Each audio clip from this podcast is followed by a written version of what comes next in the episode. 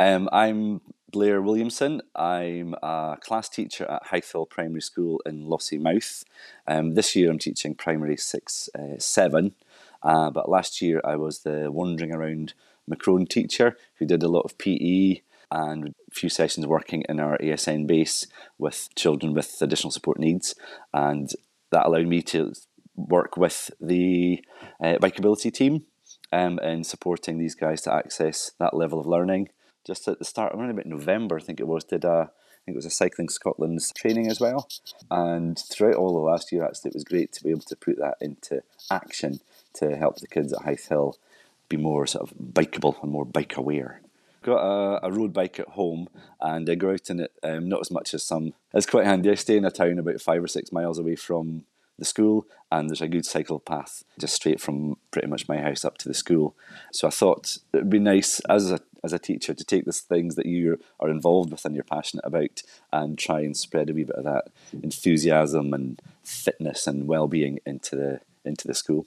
Cycle training it was good. It was uh, it was in, a, in late November, so we were well wrapped up. I think a lot of the people that were on it were a bit anxious of the level of cycling ability that they might be expected to, to have. But in terms of if you can go on a bike and can probably walk for 500 meters, then that level of exertion was was all that was needed. Was, as a teacher, it was very good to see a trainer teaching in a similar way that I would teach in the classroom, where you, you ask more questions than uh, tell people things that they already know. Plenty stops. It was lots of chatting, lots of consultation about what do you think you would do in this situation if you were out with a group of novices, just to make them feel secure. He um, didn't know the area very well, so uh, it was quite nice to kind of work together to find suitable routes to undertake all the aspects of the training which which we needed to cover. But and it was a nice partnership developed with the five or six others plus the trainer.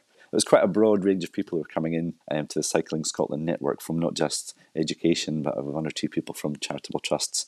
It's good that there was a, an opportunity for us so far north to um, engage in a, a, national training uh, event. I used to be a driving instructor um, years ago, so having that level of what's the detail, what's the nitty bitty, where would you not take a real novice in a car and then you've got to then try and transfer that back to where would you not take a, a beginnery novice on a bike? You forget how much you know and how much other people haven't learned yet. So it's it was valuable that way. So it was uh, thinking like a novice again and thinking how to how to help them. We did a refresher with our primary sevens before we went into Elgin, the town where I stay, with the whole class. There was about seventy of us went into town, had a day in the park, and then turned around, came back with our bellies full of ice cream and sunburn. That level of bikeability knowledge which they had, um, it was just renewing it and refreshing it, and it made for a, a good celebration of all their hard work actually. And the the day out that we took on our twelve mile cycle. Outfit Moray worked together with us. They took uh, one or two tutors along to um, support us because of the vast number of kids we had, and they supplied a few bikes where even those who seemed reticent to go, once everyone else was on board with bringing their bikes, doing the practice, I would imagine one or two of them would have been a bit nervous of going on such a long ride. So many of them, when we were doing our sort of cycle maintenance work, they were very keen cyclists, they wanted to learn more, whereas the other ones who hadn't taken part in that and were bike reticent, their confidence was I wouldn't quite say night and day, but on the cycle in, they were wary, the bumping up of curbs, the cycling in groups, the awareness of the hazards around them, even though it was a, a, a restricted cycle path. Um, but then on the way back, yeah, they were a bit more tired, but they were they were keeping up. They were aware of the procedures and the techniques that bikeability teach them to, to stay safe and stay aware of their surroundings.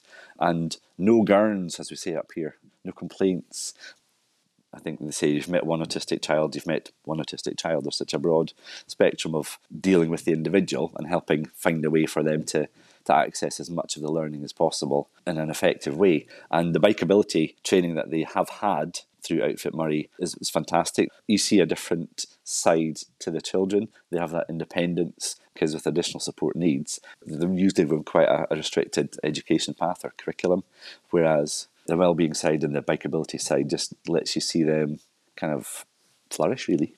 I came to teaching quite late, and I think it's just a, a, fabulous thing. It's never boring. It's maybe not always exciting, but the reward when you see uh, partners come together, Outfit Moray, Martin Collins, and the amazing staff that we have in our ASN base as well, to deliver quality experiences for all children, not just those who are confident on the bikes, but those who need a little bit more support. That bikeability is just that's what it's there for. It's you might have a skill you don't know you have, and bikeability and the the way that it's structured helps kids develop those skills in a really controlled and safe place, and they can uh, maybe find a new talent and a new love for cycling, and then fitness and well-being, and then they're Chris Hoy in twenty years. You know, we actually asked the kids as well, just at the very start of our journey, why you're not taking your bikes in.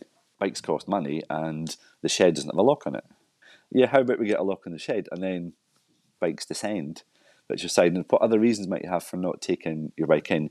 I'm not sure my bike's good enough to ride into school. Well, how about if we do some bicycle maintenance stuff? Simple things, your M checks, ABCs before you're moving off, all the bikeability refreshing stuff. And we ran four or five weeks of courses, increasing in complexity to the M checks, to, to changing tyres, changing chains, all the safety checks that you need to do regularly on your bike. And in the final week, we got some of the younger kids, uh, did the P3s and 4s, I think.